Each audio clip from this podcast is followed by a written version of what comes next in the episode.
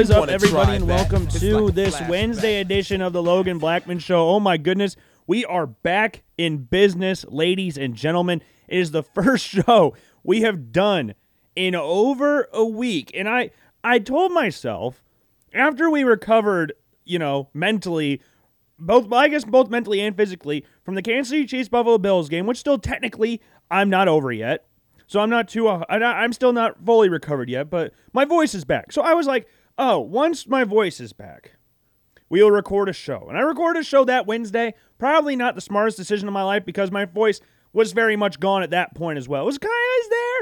It was getting it was on the uptick, but it wasn't something that was like, "Oh yeah, this guy can talk for long periods of time." I probably should be talking for long periods of time. Then we didn't record one on Friday, and then uh, we recorded one Monday, and I was like, "Oh, we're back in the flow. We're back in the swing of things. We just saw the Chiefs lose to the Bengals, which was an A plus. We just saw the Rams beat the 49ers, which was a fun game to watch at portions of it. And then we did a show. Talk about Tom Brady possibly retiring because at the time it wasn't seen as a, a thing that was 100% nail and happening. Got reported, but when Brady came out, I was like, actually, I'm not retired yet, or I haven't made a decision yet. I need to talk to my family a little bit more about the decision itself. And then we were going to record a show Wednesday. And Wednesday, I had a whole thing of things I wanted to talk about, a whole list of things, a whole thing of things I wanted to talk about. And we were about 20 minutes in. Talked about Tom Brady retiring, officially retiring. This is old news at this point. It's not something that's going to get talked about quite a bit right now because he's done, at least for right now. I guess he did drop a little tidbit today saying that basically, uh, never say never. But uh, you know that's kind of what a lot of people say. So I don't know if we will go off that and go like, oh yeah, Tom Brady's for sure coming back, or Tom Brady's for sure done, or whatever. This, that, and the other thing, whatever. But that's old news. And then we also had to talk about the Washington Commanders because Tuesday night, so they announced the team name on that Wednesday. Okay, February second, two two twenty two. A lot of twos in there, and there was a whole speculation about who the team would, what the team name would be. Would be the Red Wolves, which was building a, a massive following on social media, I might add. Then it was like, we got the Red Tails. We've got the Warriors. We got all these team names, and then they released a final three. There was like a final eight or something like that they released a while ago, and it was the the final three names are in this final eight. And of course, everybody's going in on what teams they like, what team names they like, what this, that, and the other thing. Tuesday night, the day before, you know, we released the show, because again, record the show day in advance, there was a leaked chopper footage going into, I believe it was FedEx Field, with Washington Commanders plastered all over the inside of it. So we are ready to go. Commanders. Oh, we're going to talk about it. And then it's going to come out Wednesday. It's going to be so awesome. And then, right as we're starting to talk about the Commanders, the mic cuts off. 20 minutes of my life down the drain like it was nothing. Like, I'm not getting these three and a half minutes back right now, but at least knock on wood, we're, we're sticking strong. Because the main reason why I'm hopeful that we're sticking strong is because we bought a new microphone. And I don't remember if I said this at the beginning. When I was testing it earlier, I dropped it when I was, you know, doing the test runs and stuff. Not when I was doing the official show. At least that, not that I remember, anyways. I recorded like two small snippets of a show just to make sure the mic and everything was working properly. But this is a new microphone, and this has to go down in a Logan Blackman show history as the most expensive episode of the Logan Blackman show of all frickin' time. It financially, I'm not going to say financially crippled me, but it financially hurt. it did not feel the greatest to buy all this new stuff. So, for those of you unaware, I used to have a, what was it? An Audio Technica microphone. I don't remember exactly which one it was. Had an Audio Technica. I bought it for Christmas uh, two years ago. Not this past Christmas, the Christmas prior. And it was going good. It was going really good. And then it crapped, crapped out. So then I was like, well, let's see what all these podcasters are using. So I would, not that I don't really listen to podcasts, I'll catch like clips on YouTube every now and again. But when I see a podcast clip on YouTube that goes, oh, that might be interesting, I clicked on it and was like, oh, search on Google, what kind of microphones are these people using? Oh, they are using the SM7B microphone, the Shure microphone. I was like, oh, okay. Well, if that's what all the big podcasters are using right now, I might as well just at least you know, see if it's financially responsible for me to get one. So I looked it up. It's four hundred dollars, and I go Logan. I got like the angel and the devil on my shoulder here. Logan, this is the angel talking. You're making decent money right now working for your dad, but I don't know if this is the smartest move for you right now. I mean, $400 is a lot of money. It's a lot. The most, the biggest purchase I made prior to the microphone, well, I, I guess kind of just gave it away. What was my laptop? I guess I gave. I guess technically, I just gave away how uh, I actually bought the microphone. But the devil ended up winning. The devil was like, "Yeah, Logan, it's a cool microphone. You should get it." And I was like, "Yeah, you know what? You're right. I'm gonna get it, and I don't regret it because it looks really nice. It's matte black. It sounds good, and all the big time podcasters using it. If you know, we're a big time podcaster right here. Hell's yeah! So we got this $400 microphone. And then when I bought the $400 microphone, I was sitting there going, oh, well, I'll just hook it up to my system I already have set up. It's already got the XLR cables. I've already got a stand. I got everything I already need. I've got a box, or um, I don't know you want to call this thing. I don't know the official name for it. A box where the XLR cable plugs in so we can get the audio into the laptop. I got one of those. So I was like, oh, this will be it. It turns out you need an extra cable and you need a mic adapter to get this thing to work. so when I first got it, I came home for lunch today and got it in the mail. I was super excited. I was like, oh, I got my new microphone in the mail. This is the greatest day ever. It's like Christmas, but in February, on February 8th. I was like, oh, we got it. We got a microphone. I'll just hook it up to all the things. It should work. And I plug it in and nothing works. I'm sitting there for about 10, 15 minutes. I'm not going to sit here and say I put like two and a half hours of grinding to try and figure out what was going on with this microphone. No, it took me about 10 minutes and I was like, okay, yeah, uh, I probably should Google what I need to do to get this microphone sounding its best. And I bought a cloud mic adapter tonight. So I got the mic today, which I bought on Friday, ordered it, came in the mail, and all that stuff. And I got the adapter tonight. And I also had to get two more XLR cables. I have the one already here, the one that you're listening to right now. That was already with the Audio Technica one. But I need to get one so I could plug one end of the XLR cable from the microphone into the cloud the cloud adapter and then another one on the other side of it to plug into the, you know, the sound system thing. And then I bought another one because if I have guests on the show, they can use the other microphone. We already have a cord hooked up for all that. I still need to figure out how to get that to work. I tested it for about two minutes and then I was like, ah, We'll worry about some other time. I want to do a show now. But the stupid cloud uh, mic adjuster was like four, uh, not 400. Ooh, no, no, no, no, no, no. Like 140 bucks or 150 bucks or something like that, plus the two cables, which together were about 50. So it with tax included, it was like $218. This is like a 700. I mean, we're rounding, uh, kind of forcefully rounding up here. This is a $700 episode of the Logan Blackman Show. If we include the laptop, this is an eighteen, nineteen hundred dollar episode of the Logan Blackman Show. So we're big time now. We are very, very big time.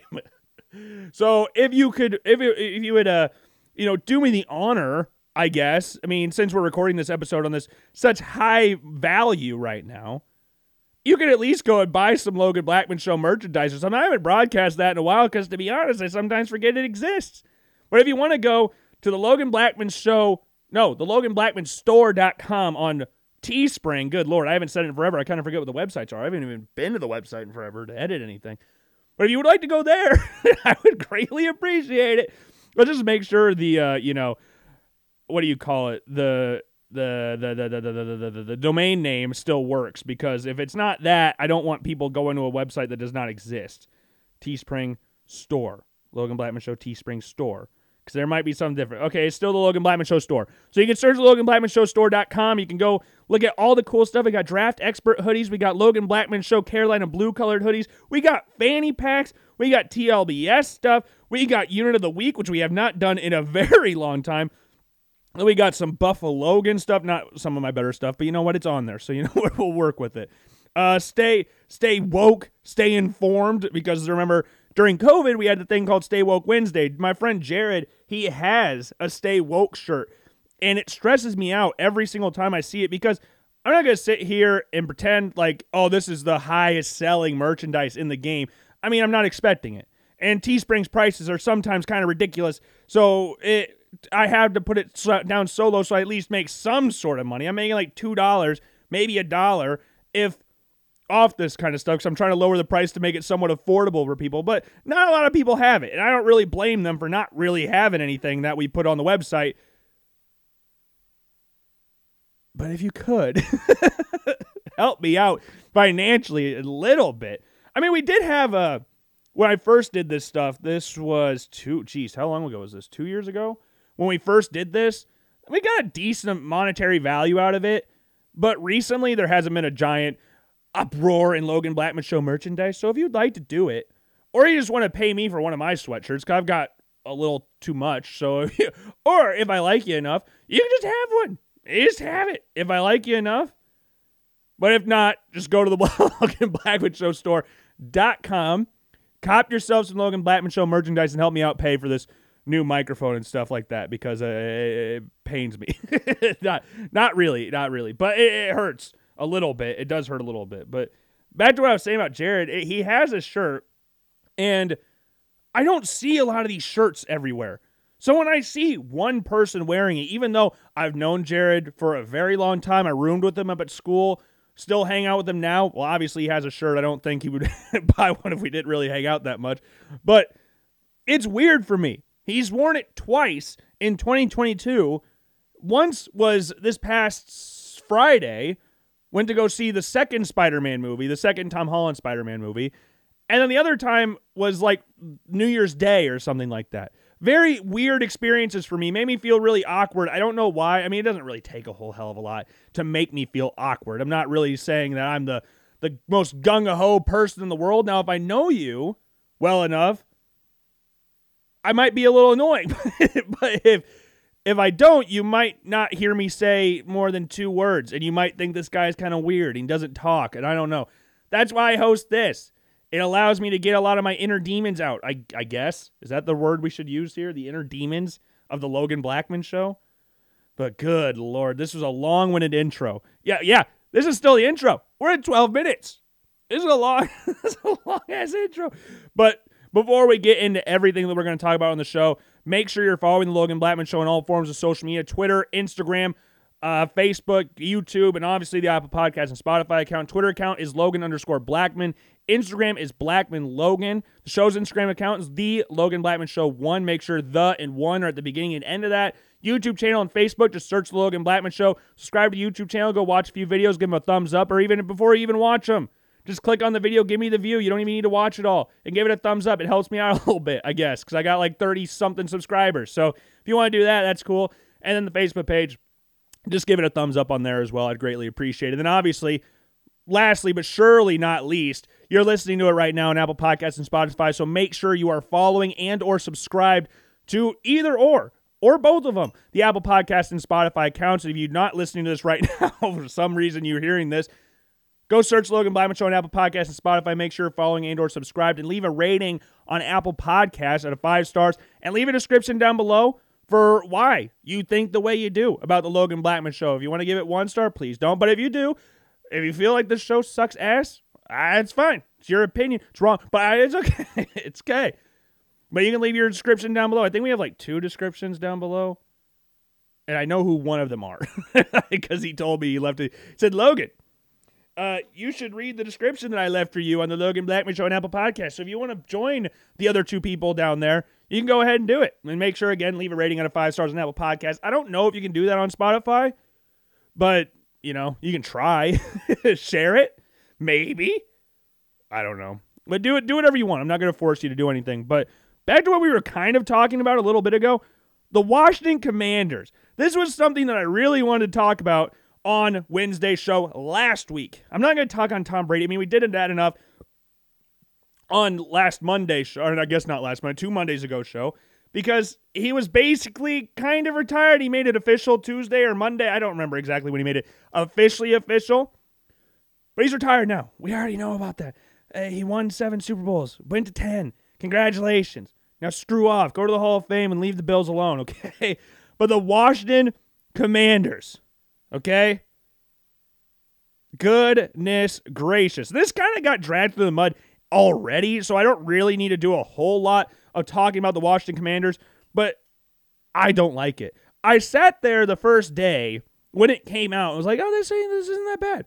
They could have had a lot worse names out there. I mean, some of the names that were getting thrown around were atrocious. Some were good, some were very bad. Like my personal favorite the Washington, the then Washington football team was the Washington Foreskins because I think Daniel Snyder, if we're looking at the grand scheme of the NFL, Daniel Snyder might be the biggest proverbial foreskin that is in the NFL right now. If the foreskin was a person, it'd be Daniel Snyder. And I think I'd be backed up by most people in saying that. I don't think that's a very outlandish statement. I think Daniel Snyder is probably the most. uh, well, we're trying to. I'm trying to think of any other owner out there, but one of the more morally corrupt owners in the entire NFL. There has been hundreds, if not seemingly thousands, of scandals surrounding the Washington Redskins, Washington football team, and now Washington Commanders. There's a recent one that just came out a little bit ago. So I don't know. Dickhead is what we could call them. Like uh, I, I have no real issue with the team. Like whether they're called the Redskins, Watch Football Team, Watch Commanders, whatever their team name, I don't care that much about the team. It doesn't hurt me. I know they beat the Bills in one of the Super Bowls, but Daniel Snyder's just a giant foreskin, isn't he? Dude sucks. Like there's no other way around it. Now, for those of you out there that didn't like or either A didn't like Redskins or B thought it shouldn't have been changed, I am one of the I think I understand why it needed to be changed. I don't think the logo was the issue. Like the Cleveland Indians, now the Guardians. The Indians, now Guardians logo was bad. That one was really bad. That was like Peter Pan esque Native Americans right there. Bad. not good. Not good whatsoever. Like Chief Wahoo is not a good logo. That should have been retired years ago. I yeah, that it's not great. But Redskins, the logo wasn't bad. The team name was bad. Your team name is the color of someone else's skin. It's not the greatest team name out there, okay? I understand why people did not want the team name to be around anymore. I know there's a lot of history surrounding the Washington Redskins and all that stuff, but this is a weird, not a great organization, especially in the 21st century. And this isn't the first time when they first changed the name to Watch Football Team that it was brought up of possibly being changed. This isn't something that was brought on by quote unquote woke, woke culture and all that stuff. This has been progressing over the past few years before it eventually was like, okay, there's a scandal now involving Daniel Snyder, surprise, and now they're kind of forced their hand here. But it has been talked about for probably the better part of 15 years. Like it's not something that's brand new, but they finally changed it. And in typical Daniel Snyder fashion, they didn't have a name ready. They had nothing ready. So they called the Washington football team. And when they were called the Washington football team, I, and I think a lot of people out there, generally didn't have a problem with Washington football team. I actually kind of liked it. It's like one of those old, like the soccer team names over in England or Europe and all that. You just got the the city and what they are. Okay, like, like it's not, it's not much more than that. Liverpool Football Club. That's what it is. They play in Liverpool. They are a football club. That was pretty much what the Washington football team was. You play in DC, you're a football team. Washington football team. So when they were announcing names, I was one that was sitting there like, you know what? I wouldn't be too upset if the Washington football team stayed. I wouldn't be too upset. My dad was the same way. It's not it's not that bad of a name. And then Commanders comes out. And then you got the jokes surrounding Commanders. The chants are awful surrounding the Commanders. But my favorite one is kind of like the memes of the the Communist Party in regards to the the Washington Commanders. Let's go commies, da da da da da. You got Red Storm as well. Like you got some interesting, interesting names. And the uniforms. I do not like the uniforms whatsoever. I know some people are like, oh, they're growing on me. No. This looks like I heard on the Pat McAfee show they call it like any given Sunday. This just looks like another arena football team jersey. Like remember when the New York Jets dropped their uniforms, which are, in fairness, growing on me slightly. It has taken three years, but they have been growing on me a tiny bit. The Washington Commanders home uniform looks like an arena football team or an IFL football team. Like, why is Commanders so big on the front of the jersey? It doesn't need to be that big. I'm not saying like it's overbearing or anything, but it's just too big. It's not needed. And the numbers, why do we have the white? Why is Nike doing this stupid thing where we got to make the numbers like texturized and stuff? Like the Falcons, they have gradient numbers on one of their jerseys. Why do we need to add little dots to the inside of the jerseys for the Washington football team? Why is that needing to be a thing? Or Washington Commanders. Sorry, still going to take a little bit of time to get over that. The white lines of the numbers is not great either. The helmet and the logo is fine. I kind of like the the I don't know what you want to call that. It's not.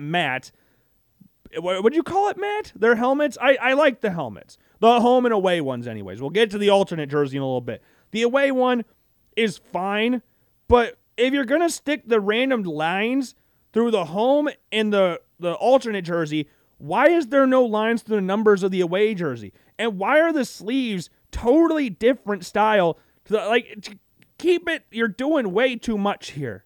You're trying to get too creative. You're trying to get too outside the box here. And it's not working. And why is Washington on there so small, but on the home team, Commanders is in like 20 point font or 25 point font, while as Washington's in 12 point font. Why is that a thing? I think they have two different styles of numbers too. Like on the like not even just the lines, I think the numbers are different. Like the it just doesn't look good. And then we're not even going to really touch on the way one. Black jerseys, I'm hit and miss with black jerseys. I think just everybody's starting to do it nowadays. But the W on the front of the helmet, why is that a thing? Why is there a W plastered right on the forehead of Jonathan Allen, who's in the the, the number they're used for the dummy here. Why is that on there? Like, why did you uh, the number on the side of the helmet's fine. I'm even fine with the little like crest thing, the circle thing they got on the shoulder there.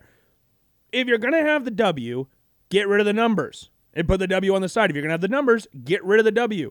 It looks stupid. And then they got the dumbass like LA Rams tag right on their left side. Uh, you know how the Rams have Los Angeles or LA Rams or Rams on the left side of their jersey? Washington Commanders have that too. Like, what? These, no, I don't care what people are saying on social media. These are not growing on me. It has been exactly a week since these have been announced, since the team names come out, since the uniforms have been out. I still am not a fan of it. The more and more actually it goes on, the more and more I dislike the uniforms and the team name that you couldn't come up with anything better. Now, I, I guess I'm putting this on the standard of everybody else.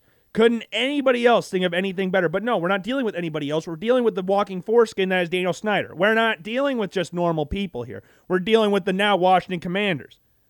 For the better part of 20 something years, have been a laughing stock in the NFL since Daniel Snyder bought the team. Because remember back in the day, back in COVID, when we talked about stay woke thing, we did a whole thing regarding top five dumbest things a franchise the NFL has done. We did it every other Friday. We did teams like the Jets, the Bears, the Bills, the Browns, like teams like that. Teams that have not been very good throughout the 21st century. And we did Washington. And Washington, the number one thing they did that was the dumbest thing they have done is allowed Daniel Snyder to buy this team. And the only reason, really, why he has a team in the NFL is because Jerry Jones, owner of the Dallas Cowboys, one of the more oh, what do you want to call him powerful? At least he's the most well known owner in the NFL. Is friends with Daniel Snyder. Which I don't know how Daniel Snyder has friends to begin with. that, that is something unbeknownst to me a thousand times over. I'm not going to completely understand that at all. But man, you couldn't come up with anything better. Commanders, commies, commanders. That is three syllables. Commanders. How is that going to work in a chant? What song are you guys going to do? Like you got to do the the short names like Bills, Bears, Browns, Jets, Bengals, Bengals. We got Packers, we got Cardinals, we got Rams, Chargers, got Seahawks. I guess the only other one I could think of that's three syllables is Patriots. So I don't Dolphins, Jaguars, Okay, Buccaneers. So there's another one. But they go by Bucks. Patriots go by Pats. Texans. Titans. Colts. Ravens. Steelers. You don't go if you have a three syllable name like the Patriots or the Bucks, you go by Bucks or Pats. It's easy. You cannot go by commies. That's something that you can't go by. Manders? Just go by Manders? Take out the come and Manders. so we'll go. you can just call him come. You know what? It fits. I ain't gonna lie. It fits. I mean, we're talking about Daniel Snyder here, so we it fits. He's a foreskin, so it makes sense. Oh man, we like to have fun here on the Logan Blackman show. But man, I feel bad for the quarterback that's going to get drafted this team this offseason. Goodness gracious. And speaking of quarterbacks this offseason, uh, the Senior Bowl was this past weekend. And I, for one, always love watching the Senior Bowl. And I think more than ever, I this was one of the more excited times I've had for the Senior Bowl, or one of the more leading up to the Senior Bowl. Anyways, this is the one the one of the more exciting times. I'm trying to figure out how I want to word this.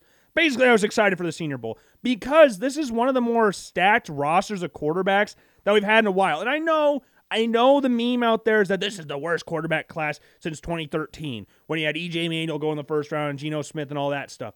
I get that. But for an individual Senior Bowl roster, this was actually a pretty good roster because every single one of these quarterbacks will get drafted. Guaranteed. These are all top, well, there are six quarterbacks there. They're all in the top seven quarterbacks in the draft easily.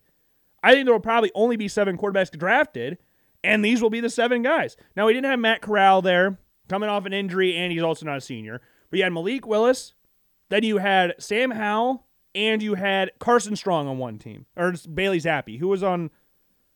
I can't remember who was on the other team.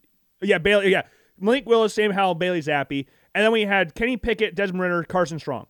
So five of these six guys, and we're including Matt Corral, six guys, six of the seven guys will get drafted in the first two rounds.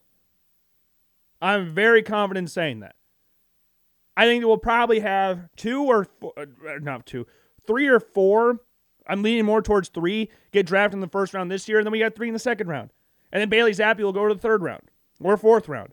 Bailey Zappe's a weird one because he put up uns- insane numbers his last year at West Kentucky. He put up insane numbers in the college before. He went to Sam what was it, Baptist, Houston Baptist, or something like that. Put up good numbers there. But a lot of people are going to go to the system. He's not very big. He's barely six foot tall and probably 210 pounds. He's basically like me walking around there. If you didn't go to a big school like Baker Mayfield or Johnny Manziel or Kyler Murray or all these guys, you're not going to get drafted very high if you're not very big. And he went to Western Kentucky. So he's not going to get drafted very high, which is one of the, the downsides of the NFL draft, I would say. But even like Kyler Murray and Johnny Manziel, they had something about them. Now, Johnny Manziel, obviously, in hindsight, would not be drafted in the first round, let alone drafted at all. But, you know, that's how the cookie crumbles sometimes. And leaving the Senior Bowl, did I feel like my opinions on the quarterback changed a lot? No. To be 100% honest, no. Like going in, if we're just ranking the six quarterbacks over there, Matt Corral's out of this. Going in, it was Pickett, Willis, Ridder, Strong. Wait, no. Pickett, Willis, Ridder, Strong, Howell, Zappe. That's how I came into it. I guess the only thing I would kind of change now is just based off the performance is move Howell above Strong. If I had to pick something, because I think Sam Howell impressed a lot of people due to his mobility and the fact that his offensive line did it. The offensive lines in this did not really do any of the quarterbacks any favors, especially Zappe and Strong, which are easily the two most, I don't want to call them immobile because they're not immobile, but the two least mobile quarterbacks in this draft class, at least the ones that are getting draft, drafted, are the two that were in this game, anyways. Their O lines did not do him a whole lot of favors. Carson Strong got hit a lot. His center mishandled a couple snaps on the same drive, like two plays apart. He uh, came up short on one snap and then rolled it on the ground. Wait, no, Get, snapped to the right side of him in one snap. Same drive. So Carson Strong and Bailey Zappe, and Bailey Zappe threw a really bad interception. Under threw a ball like a MFer. So, so their their senior bowls were not necessarily the greatest displays ever. I think Willis was the one that a lot of people took away from it, going like, "Oh wow, this guy is awesome." And now, if you've listened to Logan Blackman show, you know we have liked Will, Malik Willis for a very, very long time.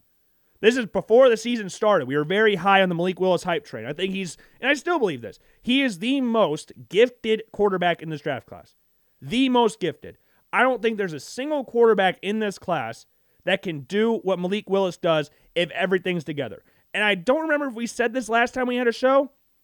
I did it. I said it on Cole when I went on Cole and Company last Friday. I said it on Cole and Company, but I guess we didn't. Have, we haven't had a show in a, a few days now. But Malik Willis, for a lack of a better comparison, is the Josh Allen of this draft class. And I'm not sitting here and saying that he will become Josh Allen because I think we're past the point of can this be the next Josh Allen? Oh, look at his numbers his first two years. Look at this guy could be the next Josh Allen. No, again, like we talked about after the Chiefs game, Josh Allen's an anomaly. You're not going to get someone and just go, you know what, he's really raw. We're going to turn him into Josh Allen. That's not how it always works. It can work, but this was a very weird anomaly. I remember seeing articles after the draft as if the Bills win with Josh Allen, they have proven every single person wrong. Nobody really, outside of a few people, if you're just look outside of like natural ability, natural tools Josh Allen had, no one was like, this dude's going to be a franchise quarterback. But you saw what Josh Allen was, where he was mentally, where he was physically, all that stuff, and it turned into the quarterback that he is right now. Malik Willis in college was better than Josh Allen. The only real difference between Josh Allen and Malik Willis is the height. I mean, Josh Allen's got five, six inches on Malik Willis and probably 30, 40 pounds. So there's a big weight and height discrepancy right there. But we're talking about arm talent, we're talking about mobility. Malik Willis has all of that. Malik Willis has the strongest arm in this draft class, and he is the most mobile quarterback in this draft class. But the reason he compares to Josh Allen so well is because you see it there. You just need him to put it all together. And if he can put it all together, you've got an insanely special quarterback on your hands. If he can put it all together, get him in the right atmosphere, get him under a quarterback that can learn. Because the thing with Josh Allen was he got rushed way before he should have played. Like we brought this up before in the 2018 draft class. If you look at all the quarterbacks that were drafted in the first round of the 2018 draft class, we got Baker Mayfield, Sam Darnold, Josh Allen, Josh Rosen, and Lamar Jackson. Out of those five, here were the other quarterbacks that they had on their roster by the time they got drafted. Baker Mayfield, Tyrod Taylor, and Drew Stanton, two established NFL veterans. Tyrod Taylor just got done playing in the playoffs for the Buffalo Bills, ending an 18 year playoff drought. Then you had Sam Darnold, who had Josh McCown and Teddy Bridgewater, two established quarterbacks who have been around the NFL for quite some time now. Then you had Josh Rosen, who had Sam Bradford, who had been around the league in the NFL before, been there many times, been around the league forever. And then Baltimore, you had Joe Flacco with Lamar Jackson and RG3, a quarterback. You had a quarterback that had been to a Super Bowl, and then you have a quarterback that relates to Lamar Jackson on a skill based level in RG3. Like they were all set up with perfect situations in regards to the quarterbacks they had in front of them to go, I can learn a lot from this person. Josh Allen and Nathan Peterman and AJ McCarron. Like Josh Allen was not really set up to succeed from the start in Buffalo. Now, in hindsight, I'm sure the Bills would have been like, yeah, we could have gone out and signed someone more a little more established and rather going out with AJ McCarron.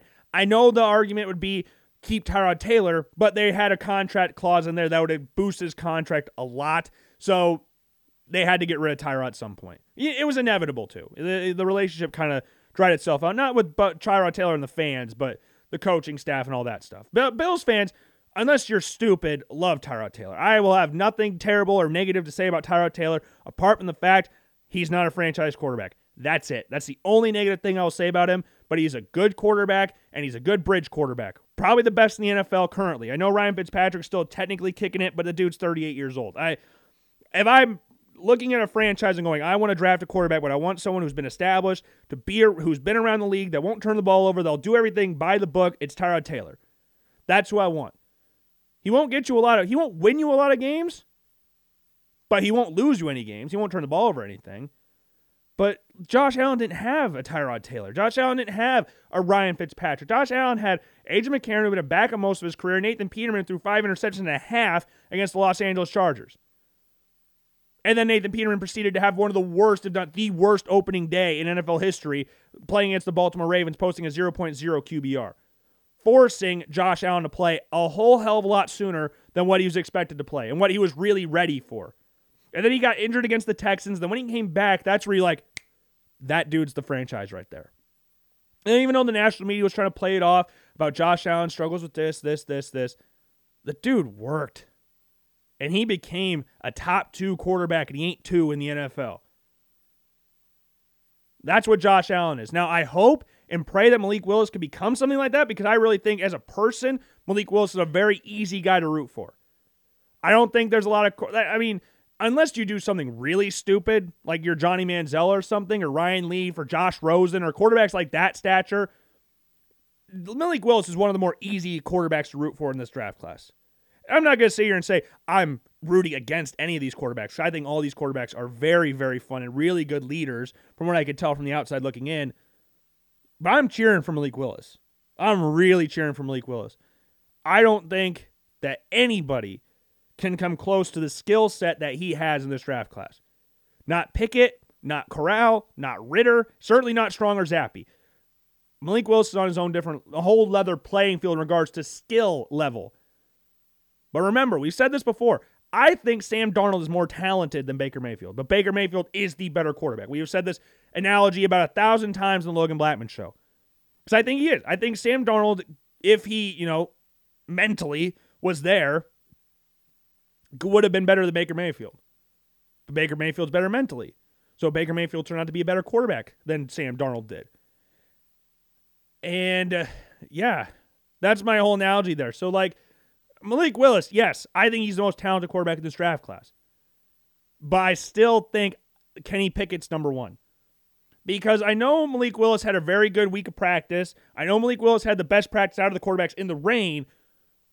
But watching the game, Kenny Pickett still to me is the best one in this draft class. It's not like there's a a mountainous difference between the two.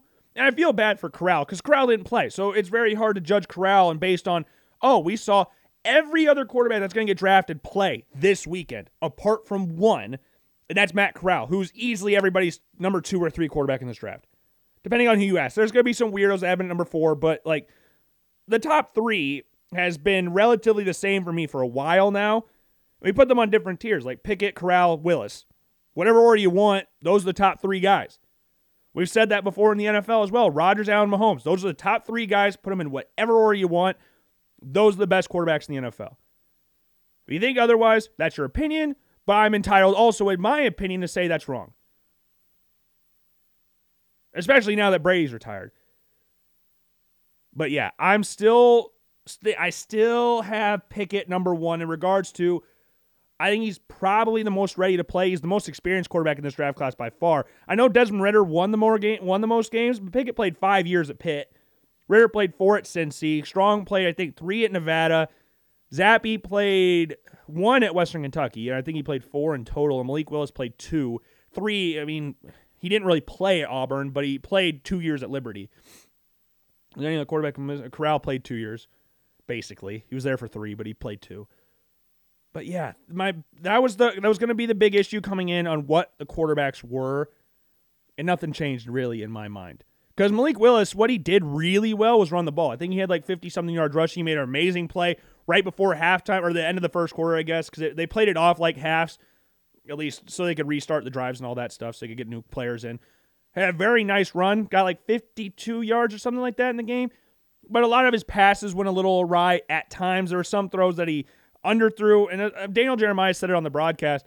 A lot of his throws are on a line. He needs to get some air underneath the football, and once he starts doing that, that ball will sail all over the field. That ball will fly. Electric player, electric player. So, if I had to do like a new quarterback rankings, like right now, including Matt Corral, it would go Pickett, Willis, Corral, Ridder, Howell, Strong, Zappe because I think those are the only seven that are going to get drafted. I guess you can throw in like Aqeel Glass, EJ Perry from Brown, Dustin Crum from Kent State, uh, Brock Purdy if you really want to, Skylar Thompson from Kansas State. We got Jack Coan, but uh, there's seven quarterbacks that will get drafted. I can guarantee you that much. Like last year, we had ten, I believe, because we had five in the first round, and then we had. So we what the order was was it? Lawrence Wilson, Lance Fields Jones, and then it was Trask, Mond, Mills, and then Book and Ehlinger. I can't remember if Book and Ehlinger were flipped around, but those are the last two taken. But we had 10. And then this year, Pickett, Willis, Corral, Ridder, Howell, Strong, Zappe. Seven. then maybe, I, I really don't see a reality where any other quarterback gets drafted. I could be wrong. I just don't see it, especially with how the NFL is looking right now. There's not a lot of teams that need quarterbacks right now. Like, really? I guess you could point out a few teams like the Washington Commanders, like we talked about a little bit ago, the Broncos, the Panthers, the Steelers, the Saints, about five teams, maybe more than I'm just forgetting about, or teams that can make moves this offseason, I guess. Because Kyler Murray unfollowed everything social on the Cardinals on social media and deleted every single Cardinals picture. Maybe maybe the Cardinals are in need for a quarterback. But hey, we said the same thing about well, actually, wait a minute, wait a minute, wait a minute. I want to get to something. I was going to go into head coaches real quick. I want to get one more thing. Other players that played really well in the Pro Bowl, just throughout, or the Pro Bowl, the Senior Bowl. I guess we'll get to the Pro Bowl too in a little bit. But Jalen Pitre, baller, safety from Baylor. I think we had him at number six safety, number five now because uh, Jordan Battle went back to Alabama. Jalen Pitre played very, very well in the game, and he had a very, very nice week of practice. I think it was JT Woods, though, his Baylor teammate, got the interception off Zappe towards the end of the game. Very nice. Uh, I think Perrion Winfrey from Oklahoma was the MVP of the game, defensive MVP, anyways. I think Pickett, again, played really well. He went six for six, threw a passing touchdown in the game as well. Trevor Penning was the offensive lineman of the week, so that was really cool. Uh, he is definitely, and this is coming from a former Panther, so it might come biased, come off as biased or something. But Trevor Penning, I think, went from a about a 20 to 32 range player. I don't he was not slipping in the second round. Trevor Penning was a first round talent, first round player, 100%. It was just a matter of where he went in the first round, at least in that 20 to 32 range. He is definitely at least in the teens range now. Because I think what impressed people a lot with Trevor Penning, yes, he dominated left tackle throughout the week, but he played right guard as well. That positional versatility we talk about here on the show a lot, especially on the offensive line. If you can play multiple positions, that boosts your stock immensely. Like you look at Evan Neal, who played guard, both guards, both tackle spots at Alabama throughout his Alabama career. Then you have Kenyon Green, same thing, played every single spot this year for Texas A&M, apart from center. Then you had Ikem Ekwonu, who's played guard and tackle in his time at NC State. Trevor Penning played only tackle at UNI, played both right and left, but also has played guard in the Senior Bowl. Zion Johnson, who was another lineman that had a very, very good week of practice, played guard and tackle in his time at Boston College and some at BC or at uh, at BC at Davidson. Like positional versatility is one of the key factors in improving your draft stock. Always. That's why you see running backs like Clyde Edwards-Helaire. And this is hindsight's 2020, but Clyde Edwards-Helaire, if you redrafted now, would never in 100 years get drafted above Jonathan Taylor, let alone D'Andre Swift. Now, to me, if I'm going back in time, I had D'Andre Swift as the number one running back in that draft class. And Clyde, Clyde Edwards-Helaire went. And I think even the Chiefs would go, yeah, we take D'Andre Swift, who's playing very, very well for the Detroit Lions, who we'll talk about the Detroit Lions in a little bit because the Detroit Lions were one of the coaches for the Senior Bowl. But that positional versatility where you're allowed to make plays in the run game, block, and you can go on the pass game. I know Clyde Edwards-Helaire can do that. But I just thought at the time D'Andre Swift is better than that. And Jonathan Taylor, obviously, he's an MVP candidate. He said, or we said, that he should be the MVP of the NFL just for what he did to the Buffalo Bills. That one freaking hurt. the, the, what, five touchdowns in the game? Not great. Uh, Desmond Ridder, I thought he played really well as well. Carson Strong, again, I didn't think he played amazingly. Uh, Abram Smith, he scored the first touchdown of the game for the national team. The, the, the national team, right? Yeah. Uh, former linebacker played at Baylor, switched to running back, and played very, very well. Uh, Trey McBride, I believe, caught a touchdown in this game as well. Trey McBride, easily the number one tight in this draft class, easily number one in this draft class. It's weird because he had so many yards in his time at Baylor this last season at Colorado State. Led the nation in yards for a tight end. Had one touchdown. One. How the hell does that make any sense? You have that many yards. You have one touchdown? One? By that, that's the national team side of things. Going over to the American side, I mean Malik Willis again, like we said, very nice game for him. At a very good running the ball game, mostly. I mean, again, 72 yards or 72, 52 yards rushing or something like that from Malik Willis in the game. Any other players? Phidarian Mathis, I thought played pretty decently. Uh, Jermaine Johnson, the second from Florida State, he's been one of the biggest risers. I think he was a borderline first round draft pick. We had him, I think. So what? I had him at probably six or seven for edge rushers. So you got, I'm trying to think of the list back again, that what we had. Hutchinson, Thibodeaux, Ojabo, Karlaftis, Walker, Cameron Johnson, and Jermaine Johnson. Jermaine Johnson has now put his conversation at number four. I don't think he's done enough this week alone to pass the likes of Hutchinson, Thibodeaux, or Ojabo. But I think Jermaine Johnson has definitely put himself in that conversation to pass up the likes of Karlaftis, to pass Travon Walker, especially Cameron Thomas. I think Cameron Thomas kind of fell off a little bit in regards to the scouting process, especially with uh, Arnold Ebiketie from Penn State, another person a lot of people like. But Jermaine Johnson balled out. Easily the best defender from the Pro Bowl practices, anyways. Again, I know Perrion Winfrey won the MVP of the game for the defensive side of things, but he played very, very well for uh, the American team. And Cameron Thomas was in the game as well, but he just didn't play as well as Jermaine Johnson did. There's a couple other players that I was wanting to talk about. Oh, D'Angelo Malone. This dude was awesome from Western Kentucky. This dude is not very big. I don't remember his size exactly. D'Angelo Malone. He's not big. 230 pounds. This dude's coming off the edge of the D end. 6'4, 230 pounds. Is a D end. Played outside linebacker at Western Kentucky. Was playing as a D end in this game. Was blowing up tackles. He blew up Trevor Penning on one play. This dude's 6'3, 230 pounds. And he's playing D line. That dude, if we're talking about draft stock boost from where we go, who are you to potential day two draft pick? That's something Malone did. And uh uh crap. Where's the other guy? I must have passed him. I passed him on the national team. Sorry about this. Sorry. This is very unprofessional of me. And I apologize. Boye Mafe. This dude from Minnesota was another player that boosted his draft stock. This dude went from eh, day three, I mean, pretty much easily day three, to day two, not only day two, round two, and possibly first round, late first round draft pick, Boye Mafe.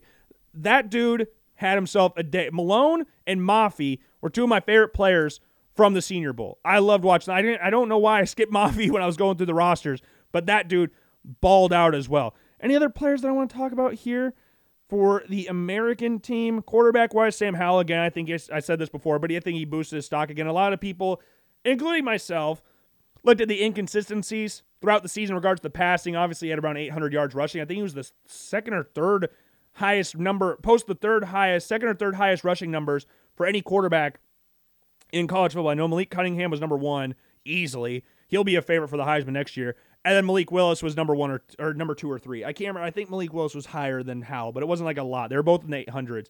But Howell definitely helped himself out. And I know we talked about this quite a bit on the show. Howell lost a lot of people. You lost your top two running backs, your top two wide receivers from the season before. Your numbers and consistency are going to go down.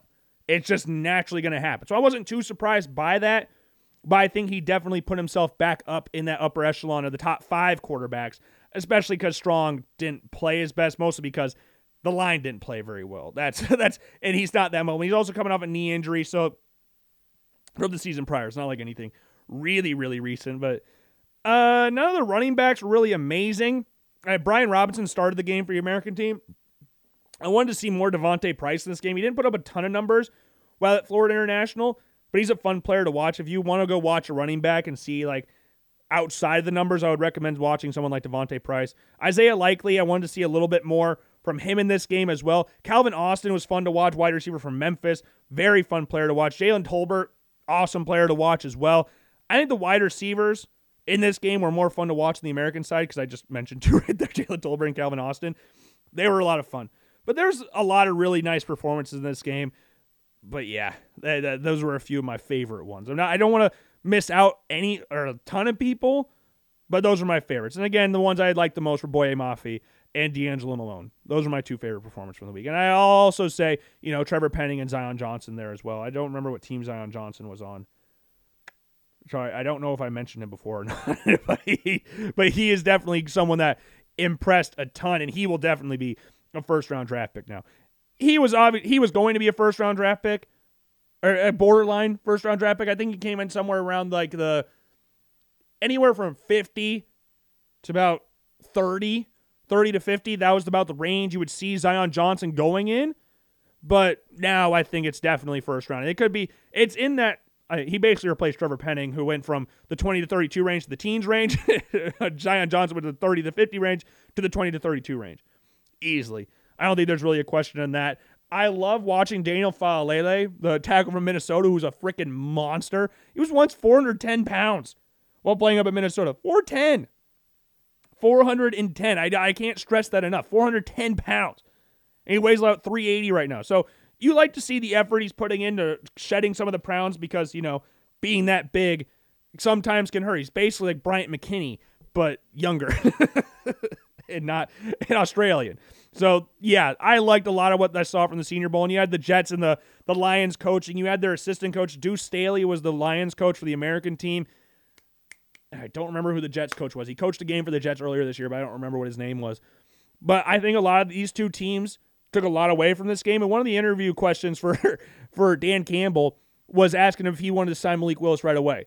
So uh, he's obviously not going to answer that, and he's not drafting Malik Willis with the second overall pick. At least I don't think at this point in time. Could be wrong, and I really doubt he'll be available at 32. So or 31, depending on who wins the Super Bowl, I guess, because the Lions do have the Rams pick. But yeah, I thoroughly, thoroughly enjoyed. I had something else I want to talk about with the Lions. What, what I, I, because I stopped myself earlier. What was I going to say? It must have been really important. I can't remember it. Uh, well, whatever. It was a fun game. If you if you haven't seen anything from the Senior Bowl, I'd recommend just going up and looking up some of the highlights and stuff. But those were my favorite players from the Senior Bowl.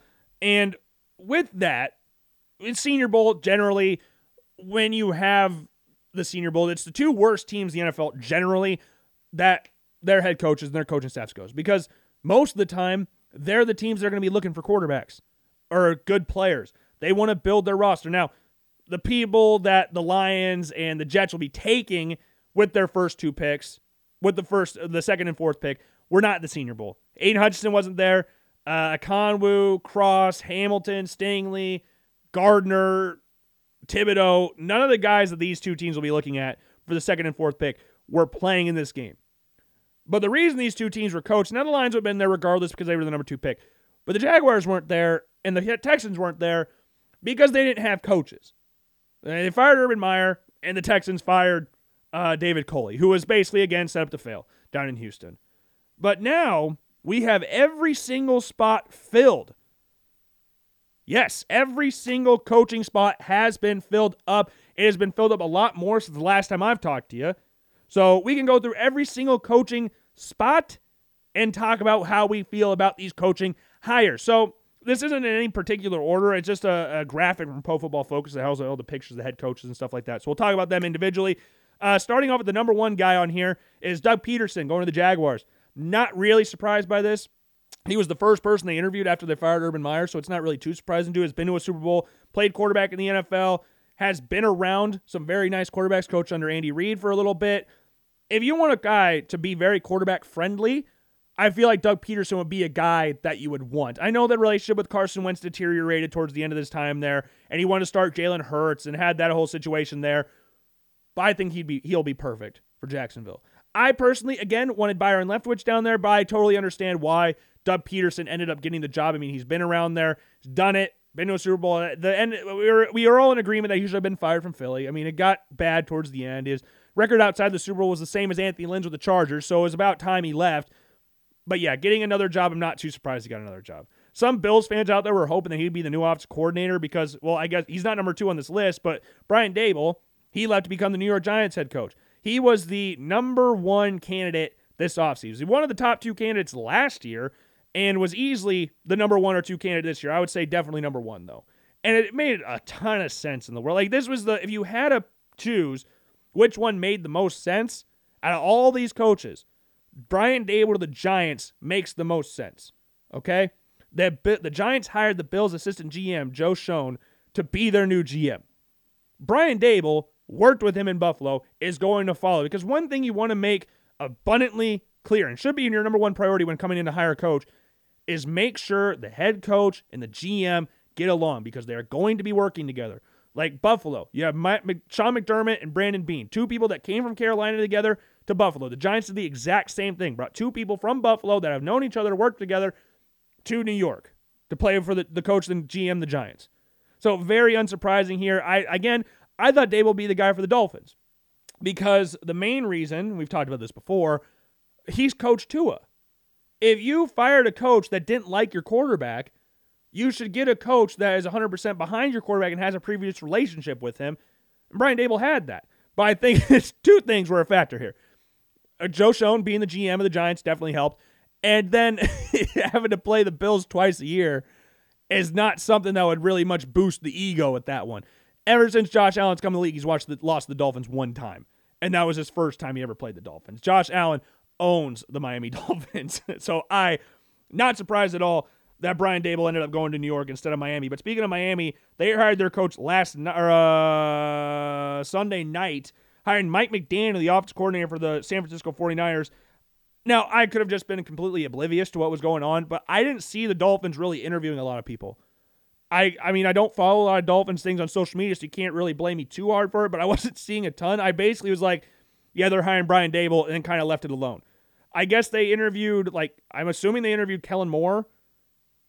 So I, I would, that's probably it. I don't know who else they interviewed. Mike McDaniel kind of accelerated things. He's been around the NFL since 2005. Dude's 38 years old.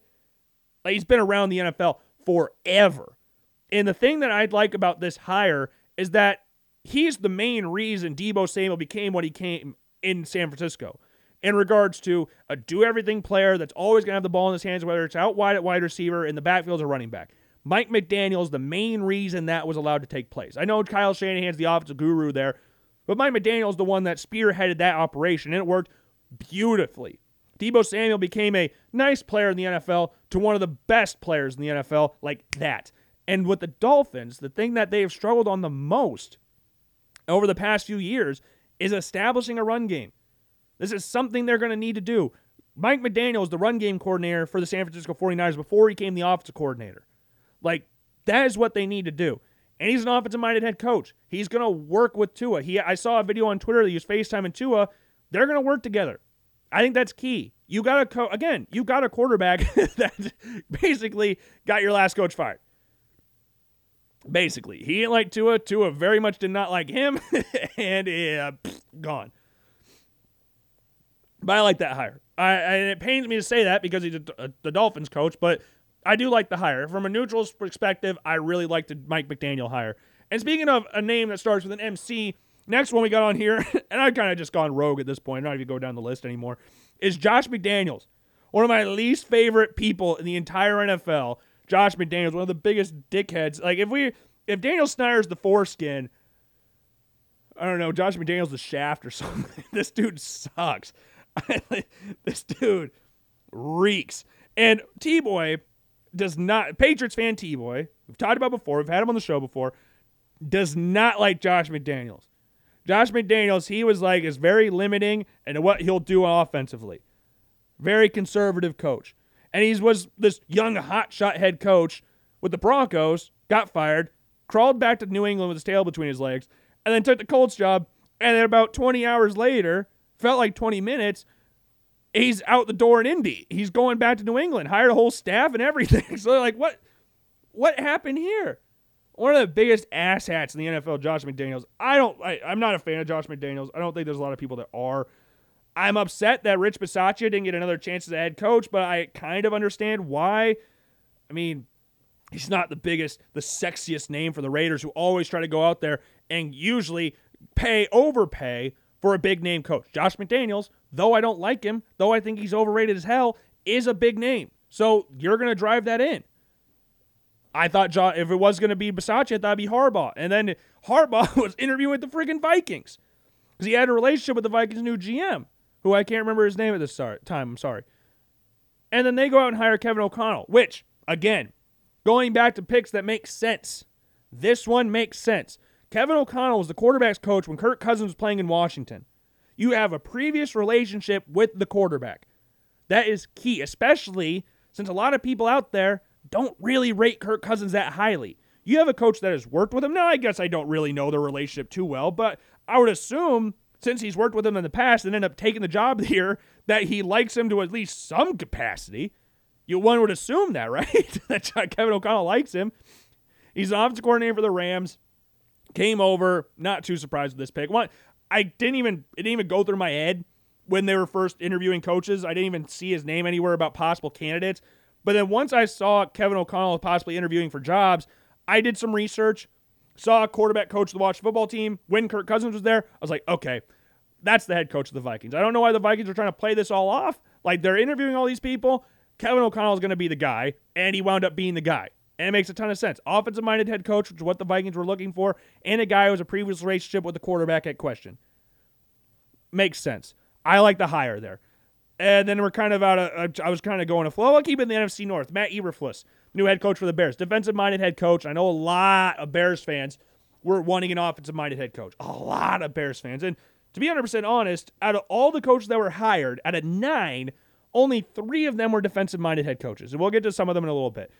But Matt Eberflus, I am not shocked he got a head coaching job. I think this dude has been one of the better head coaching candidates for the better part of two or three years now. And I was kind of surprised he didn't get one last year, but now he's got one. And this was the only one out of all these predictions that we got right. So, you know, we'll give ourselves a round of applause. We'll give ourselves a round of applause. But the thing is here, I know a lot of people are going like, oh, we need an offensive minded head coach, we need a young offensive minded head coach to help out Justin Fields' development. And yeah, I guess that makes sense because you want an offensive minded head coach there. But if you get the right offensive coordinator, that's all that really matters. Sean McDermott's a defensive minded head coach. John Harbaugh is a defensive minded head coach. Look at Lamar Jackson and Josh Allen. You get the right OC in there, Greg Roman and Brian Daboll, your quarterback will be doing fine. And there's other defensive minded head coaches like Tony Dungy and Peyton Manning was another one. Pete Carroll and Russell Wilson. If uh, okay, wait a minute. let's, let's, check real quick because I want to be. I I, uh, I feel like that's right. Hold on, hold on, hold on, hold on. Yes, okay. We just wanted to make sure. I questioned it instantly. After I said that, I was in fear. I was very much in fear. And sometimes it can work, but the last time the Bears went out there and tried to hire the next good thing of the offensive minded head coach thing, the young hotshot head coach, it was Matt Nagy. And Marc Trestman was another one. So, like, I don't know why a lot of Bears fans are really upset about this. I think Matt Eberflus is a very good hire. I like the dude a lot. I think he's going to be a very nice head coach for the Bears. It provides some stability there. If he gets the offensive coordinator right, everything else will sort itself out. And then another former Bear, or keeping with the Bears, Lovie Smith got the job of the Houston Texans. He was the last head coach to get. Well, I guess I shouldn't say that because I there's one more that I think might have been hired last. But Lovie Smith was one of the last head coaches to get hired. This was one of the last head coaching jobs to be open, so it shouldn't be really that surprising that he was the last one to get it. And I'm in two minds about this on one hand, it makes sense because Lovie Smith was the defensive coordinator for the Houston Texans. So it's basically an in house hire. You fired David Culley, but I don't think you went out there firing David Culley because you wanted to hire Lovie Smith. I don't think that's what happened. From what it sounds like, they really wanted to hire Josh, McDan- Josh McCown, former quarterback in the NFL with zero head coach or any coaching experience for that matter. And so, uh, like, if you want to talk about um, ramifications for hiring that, they couldn't do that. The other coach, which is the one that we would have gotten right, was Brian Flores. And if you've been following the media recently or following ESPN, all this stuff, Brian Flores has been is basically just ended his head coaching career, essentially, for lack of a better term. I that might not be the technical phrase you're looking for here, but that's the reason that he's not the head coach of the Houston Texans right now. Is because he went out and called out racism in head coaching circles around the NFL about not giving black head coaches a chance and all that stuff. So basically just said, I'm not going to get a job this offseason. I think that was the guy. We said this right after the Texans fired David Culley. Brian Flores is the guy. Brian Flores is the guy to be hired for the Houston Texans. They did not, I refuse to believe that the Texans went out there with the mindset we're going to fire David Culley and hire Lovie Smith. I refuse to believe that. I don't believe that for a second. They fired David Culley to hire Brian Flores. And regardless of whether it was to him coming out and saying stuff about the the coaches in the NFL or not, I don't think I Lovie Smith was probably my least favorite hire. If I'm being 100% honest here.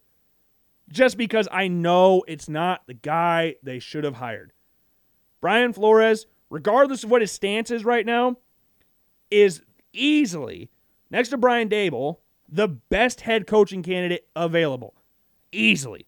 Because he's the only one at all of these that had, had a decent track record with teams with a team that was supposed to be awful. He was the only Bill Belichick disciple that was going to turn out to be something good. Out all the Bill Belichick disciples, none of them have turned out to be anything. Like Josh McDaniels sucked as a head coach. Bill O'Brien, another one. Matt Patricia, Joe Judge. Like there's no, there's very rare a Bill Belichick disciple in the NFL specifically has worked out. Nick Saban didn't even work out in the NFL. Really, I mean, he went nine and seven and left for Bama after one year. So I, I guess you can't really go like, oh, the other didn't work out. He was there for a year, and didn't even do that bad, really. But yeah, that's my stance on the Texans thing. I'm not going to go into the whole political aspect of this whole thing, but Brian Flores should be the coach of the Houston Texans. That's my that's my take on that. Uh, moving on to another team that fired their head coach late, the New Orleans. I guess he didn't even fire him. The New Orleans Saints. Uh, Sean Payton just stepped down out of nowhere. It was like, yeah, uh, after 16 seasons, yeah, I'm done, and left. And they just promoted with went Dennis Allen. Now Dennis Allen's been a head coaching candidate for the past probably two or three years. He was the head coach of the Raiders at one point, I believe. I'm not a massive fan of it. I mean, it was basically you're the last team to fire a head coach. You get the bare minimum of everybody else. He got hired today, so yeah, there's not really a lot to talk about there. He's a defensive minded coach in a terrible ass situation. No cap space, uh, no quarterbacks, no wide receivers, now no running back because Alvin Kamara beat a dude, broke his orbital bone in Vegas right before the Pro Bowl. And we'll get to the Pro Bowl a little bit. But yeah, not a great situation for Dennis Allen right there down in New Orleans. And then the final head coach on here was actually, you know what? In a roundabout way, we started with the first person on this list and we ended with the last person. Nathaniel Hackett took the Broncos job, and I am of the mindset that this per- Nathaniel Hackett only got hired because they want Aaron Rodgers. That's my thought process behind this. I don't think they would have hired him if they didn't think it had a shot Aaron Rodgers. Rodgers has been vocal about possibly retiring, possibly leaving the organization. He was vocal about it last year about how he didn't want to come back to Green Bay, never want to play for Green Bay again. And now the Broncos hired his office coordinator. I think this is something that the Broncos are trying to do. We'll see if it works. We'll see if it actually works. I don't I, I'm kind of just gut feeling, at least for right now. I think they can get something over the line for Rodgers. Packers have no money. Rodgers ain't going to come back without Davante Adams, and they can't afford to have Davante Adams. So I think Rodgers to Denver makes a whole hell of a lot of sense. And I think the main reason they hired Nathaniel Hackett is because of Aaron Rodgers. And going on, we kind of talked about this a little bit with uh, Dennis Allen and Alvin Kamara, who again broke a dude's orbital bone. But the Pro Bowl was this weekend as well. It was Sunday. And I can speak freely about this, and I feel like my opinion on the Pro Bowl is the same as about 99% of everybody else out there. I'd be hard pressed and be pretty damn surprised if there was anybody that actually sat down and enjoyed watching the Pro Bowl. I haven't enjoyed watching the Pro Bowl in years. This one was the worst one I've ever watched. The worst one. And we barely watched it because the NASCAR heat race at the LA Coliseum was also at the same time. So we were flipping back and forth between that and that time. We were just like, yeah, I forgot about the Pro Bowl. Like, it's stupid. This Pro Bowl sucked. This was like, people are calling it uh, shells, which is basically helmet, shoulder pads, shorts. One of the better days of practice you can get. This was not even shells day. You pop during shells. These guys were just tapping each other. It was doing in touch with pads. Like, I loved watching the skills competitions. Like I loved watching the the catch competition, the 40 yard dash, dodgeball, the accuracy challenges. I loved watching all of that stuff. The Pro Bowl game sucks. Like, and I understand why it sucks. From a player's aspect, some of these guys have been done for a month. Like you look at some of the teams that didn't make the playoffs. Like Darius Slay was there from the Eagles. You have um, who are some other those that was why was that the first person that came into my mind? Jonathan Allen was there. We had uh, I don't uh, Stephon Gilmore. I don't know why these players are the ones that pop in my head first, but players have been done for a while. They've already started their offseason. And then you got players who just got done playing or just starting their rehab, and they're not trying to get hurt during the Pro Bowl. It's not something smart. And the money there is not really enough to go like, and I know it's a lot of money, but given what the money they're already making, it's not something that's going to be, oh, yeah, we got to play. We got to do this. We got to do this. We got to do it. Like, it's not something that's worth it. And I understand from that aspect.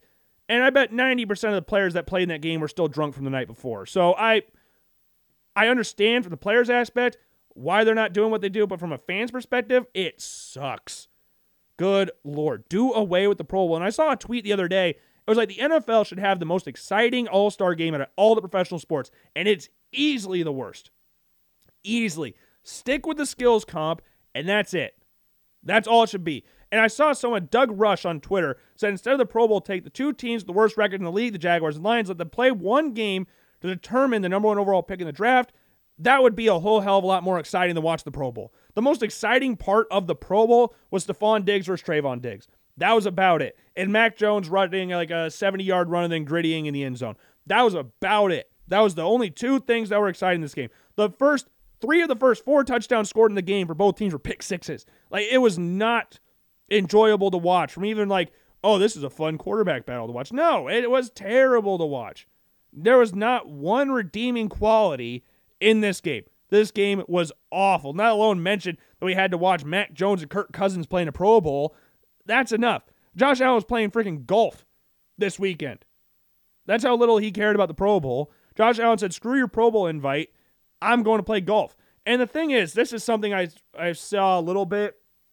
This is a prime example on why, when we're looking at Hall of Fame resumes, why we should stop looking at just Pro Bowl votes or add Pro Bowl, having Pro Bowl votes be so much weighted towards a Hall of Fame ballot.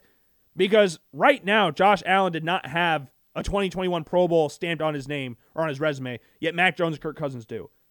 So we're looking at resumes towards the end of their careers. Josh Allen will not have a 2021 Pro Bowl next to his name, but Mac Jones and Kirk Cousins will. Mac Jones has the same number of Pro Bowls as Josh Allen right now in his career. Josh Allen played one last year. Mac Jones got this year. If you just looked at solely the Pro Bowl numbers, you go, oh, these guys are probably about the same level. No, they're not. Josh Allen had more touchdowns this year than 16 other franchises. Like there's there, there's levels to this. Josh Allen was second in the NFL in total touchdowns. Like there is le- maybe first. Him and Tom Brady were really close to each other.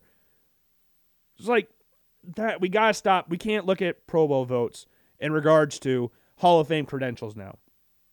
Because and I, Mac Jones could develop into an amazing quarterback. When I'm talking right here and right now, if both of them retired right now, neither one of them make the Hall of Fame. But if they retired right now, I doubt. I mean, four years in the NFL for Josh, one for Mac Jones, but I doubt they'd make it right now. But it we're saying they would. people would go, ah, these two are probably the same level of quarterback here. Because some people do that. They go Pro Bowl votes. Oh, they had the same number of Pro Bowls. That means they're the same level of person. Trubisky has a Pro Bowl vote or Pro Bowl appearance as well. And it doesn't tell you how many players opted out of the Pro Bowl. Like Joe Burrow would have been in here before Mac Jones would have been, but he's in the Super Bowl. Lamar Jackson would have been in here, but he didn't want to play because he's hurt. Josh Allen didn't want to play because uh, he wanted to play golf instead because it was more fun, and he was a lot more enjoyable to watch than the Pro Bowl was. 41 to 35 is the most misleading scoreline in NFL history. Good lord, that game sucked major cock. I will hopefully not be watching next year, but you know what? It's football and I'll watch. It's basically the USFL. It's like the AAF. It's gonna be like the XFL. It's football. It might be a terrible brand of football, but good lord, I am going to watch it. And before we close out today's show, I thought today was a pretty fun show. But before we close it out today, I would just like to say this, and I think we kind of talked about it on a Monday, last Monday's show.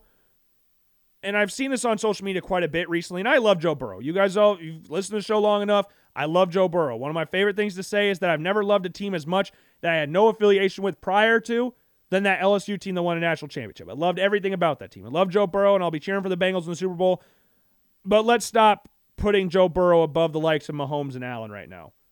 I think Joe Burrow is easily a top five quarterback in the NFL, especially with Brady gone. I think the top five quarterbacks in the league, in whatever order you want Rodgers, Mahomes, Allen, Burrow, and Herbert. I think those are the top five quarterbacks in the NFL right now. That being said, there is a gap if we're just talking the young quarterbacks between Mahomes and Allen and Burrow and Herbert, there is a gap in between there. And I'm not saying like a Grand Canyon sized gap or anything, but there is a gap there. Like people are talking about Joe Burrow making the Super Bowl, so he's better than Josh Allen and Patrick Mahomes. And I think Joe Burrow, confidence wise, is on another level compared to the other quarterbacks in the NFL, at least most of them. But like the number comparisons, Josh Allen had nine touchdowns and no interceptions in two games. Burrow had four touchdowns and two picks in two games or three games. Like his defense had five interceptions. Had, his defense had more interceptions than he had touchdowns. I'm not saying that Burrow is not good or anything. I think jo- again, Joe Burrow's a top five quarterback. Even Patrick Mahomes, 12 touchdowns, three picks in the postseason. Higher completion percentage, well, more yards.